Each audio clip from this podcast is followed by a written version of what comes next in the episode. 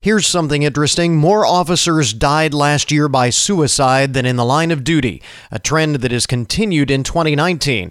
Police work has always been stressful, so what is pushing so many in law enforcement over the edge? Hi there, I'm Chris Oakes. This is the Here's Something Interesting podcast, where we talk to interesting people with interesting things to say about interesting subjects. And let's get right to it because this is a statistic that immediately grabs your attention. Last year, more police officers died by suicide than in the line of duty, and unfortunately, that is a trend that has continued into 2019. It wasn't all that long ago, just I think two or three weeks ago, there were stories in the news of two more officers, NYPD officers, who took their own lives. Just underscores this growing epidemic. Lance LoRusso has a unique perspective on this issue, having seen it from all sides. He is a former law enforcement officer with a healthcare background.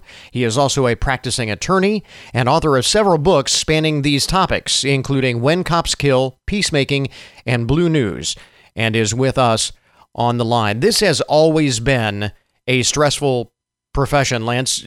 You know that. And we were just mentioning what has changed, though, that we have seen such an increase in the number of officer suicides of late? It really hasn't changed. The number of officers uh, who take their own lives, sadly, has exceeded the number of officers who were murdered in the line of duty for several years.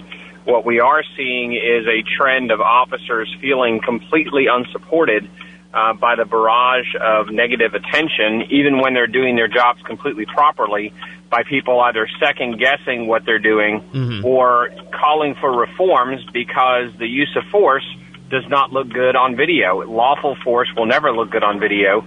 And now they are very much under the microscope. Uh, the body cameras, the uh, proliferation of phones and surveillance camera allows people who really have no um, understanding of the use of force or the proper laws for the use of force to second guess and criticize these officers. That is kind of ironic too, isn't it? Because I mean, the idea of uh, police officers' body cameras was originally to uh, tamp down uh, much of that criticism by providing uh, documentation of uh, confrontations and interactions with police uh, to sort of allow the public to see what the officers saw, and yet it, it really hasn't done that. Well, it's interesting because when I was when the proliferation of body cameras started, I was asked if I thought uh, officers had a problem with it, and I said no, they don't have any problem with anybody watching what's going on. Mm-hmm. And then I was asked what effect do you think it'll have, and I said it's going to be a problem because the average person does not understand uh, the um, degree of violence displayed towards law enforcement officers on a daily basis. And then when the officer is forced to use some sort of force to either make an arrest or defend themselves or defend a third person, mm-hmm. if you don't understand what that's going to look like on video, first it's going to be very different from the perspective that people have, which is television and movies. And I know it's going to shock everybody, but television and movies are not real. right. And second thing, second thing is, uh, you know, the the reality of these interactions is they're extremely fast they are extremely um, escalating, um, mm. and you know just the concept that people apply to that, the concept of de-escalation. If you look at the videos in the proper way, you'll understand that de-escalation requires the cooperation of two people. The officer can escalate, de-escalate all they want, but if the suspect, the person they're dealing with, does not de-escalate, there will be no de-escalation. Right. Uh, and you can ask uh, professional athletes uh, the uh, syndrome of Monday morning quarterbacking uh, when you get the opportunity to take a, a, video and and slow it down and piece it apart and, and look at it umpteen million times and, and make decisions. It's much different when things happen in the moment. All of that being said, uh, you certainly make valid points, but it is a bit of a double-edged sword because just like in any profession, there are bad apples, bad actors, uh, bad cops, bad lawyers, bad teachers, bad, you know, eh, take your pick. Uh, so the, idea that uh, officers uh, should never be ab- uh, above reproach uh, is not necessarily one where we want to go either, is it? No, no, and I don't support that either. But you know, as I remind people, I have um, never seen a journalist or an activist arrest a bad police officer. It's always done by another police officer. Mm-hmm. And the officers that, you know, you can interview, you can stop a 100 officers on the street and ask what lengths they would go to to arrest a cop who's breaking the law. They will do anything they can to arrest a cop who's breaking the law because they're violating their oath and they're cheapening the oath that all of us took. So that's the bottom line with it. And, and when you look at you know, the effects of stress. I had one officer who was involved in a shooting. He was cleared of the shooting. It took a while because we had toxicology reports that take six to eight weeks to come back and, and other facts that took a while to be investigated.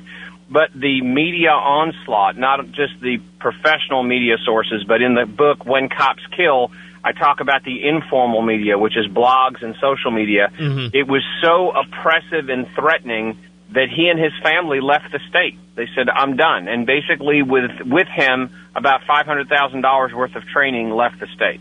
Is, is that the other uh, change uh, that that has happened in recent years? I mean, you mentioned uh, body cameras and the fact that everybody has a camera and is uh, filming everything. It seems like everything we do is on camera, and cops are certainly no exception uh, to to that rule. But also, we have this, uh, as you refer to it, informal media, the social media, the voice of the people is now amplified so much that they are, are, seeing this uh, criticism coming from all sides. It's one one thing if a reporter, um, you know, makes an allegation or does a story. It's something else entirely uh, when average people are out there spouting off on social media and such.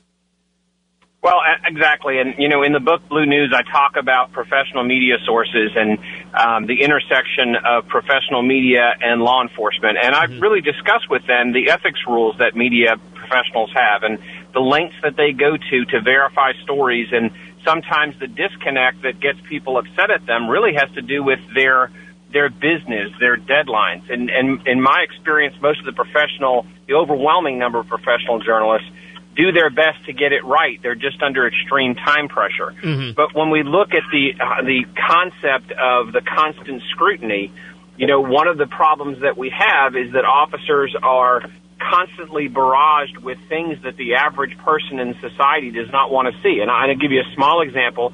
I responded um, with a bunch of firefighters to an explosion in a house involving a water heater.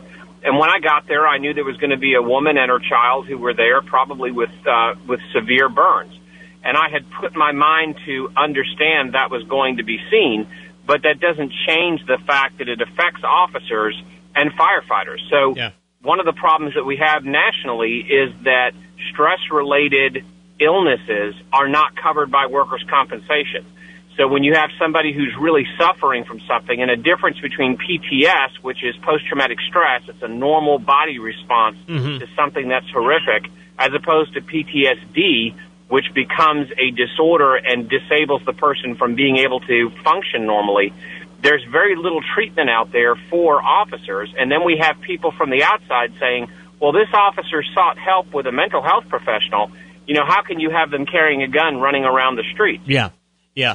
Uh, that actually leads to the other part of the conversation, and that is what can be done to prevent this uh, trend that we have seen certainly over the past uh, several years and the resources that are available. You talk about uh, the, the fact that uh, stress related uh, mental issues are are not covered by workers' compensation. Uh, what about uh, you know insurance plans, uh, resources from the departments that officers work for, from the cities uh, that they work for? I mean, where uh, are the resources lacking, and where do the resources need to come from? Sure. Um, some of the states, a couple of states, Louisiana in particular, just passed a law to acknowledge post traumatic stress um, as a, uh, a, a, compensable injury under workers' comp. So le- uh, legislatures can definitely help. Um, the other thing that can definitely help are benefactor groups. The Fraternal Order of Police has a uh, peer counseling program to allow officers to uh, speak to people who actually experience these things, much like a soldier speaking to another soldier who's experienced uh, combat. And another thing that cannot be overstated enough is just being more vocal in your support of law enforcement.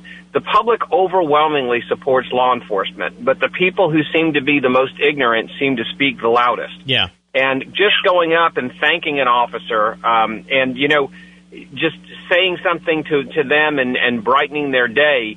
You know, the the amount of stress that I can't even imagine as much as uh, as I policed when you have those officers out in Sacramento where they're trying to get Officer Tara O'Sullivan out from under the line of fire of a madman, and people in the crowd are taunting the officers um, about the fact that she's down and you know she got what was coming to her. If you haven't seen this or heard about this, it is absolutely horrific. Yeah. And unfortunately, some of these activist groups are fueling this type of rhetoric against police, and that is definitely not helping. It's also keeping people out of the profession. Yeah, uh, and it should be pointed out as uh, kind of the uh, final talking point, and, and, one thing to to keep in mind and put in people's brains. although the stories that we most often hear about are from larger cities, the the two suicides we mentioned uh, this month in New York, you mentioned the uh, incident in Sacramento.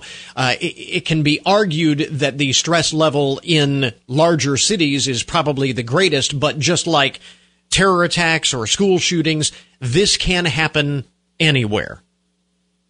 It can, and in a lot of ways, the smaller communities, the officers are more vulnerable because when they see a horrific car wreck, mm-hmm. when they see a child abused, that may be somebody that they know from church or from Little League or from a PTA meeting. Yeah. And, you know, that's one of the reasons um, all the profits from those three books you mentioned, Blue News, uh, When Cops Kill, and Peacemaking, go to support law enforcement charities. We're at about $25,000 so far and the books can be uh, found at Amazon.com or BlueLineLawyer.com. And we uh, have that link up for uh, more information about those books on our webpage at goodmornings.net. Certainly worth checking out. Lance LoRusso, again, uh, former uh, law enforcement officer, practicing attorney, and author of those books and others. Lance, thanks very much for taking the time this morning. We appreciate it. Thanks for having me. And if you found this topic interesting, we can discuss it more on the Here's Something Interesting Facebook page at Something Interesting Podcast. Hope to meet up with you there. I'm Chris Oakes, and if you enjoy the Here's Something Interesting podcast, be sure to subscribe, like our Facebook page, share it with your friends that might find this stuff interesting as well. Thanks for listening.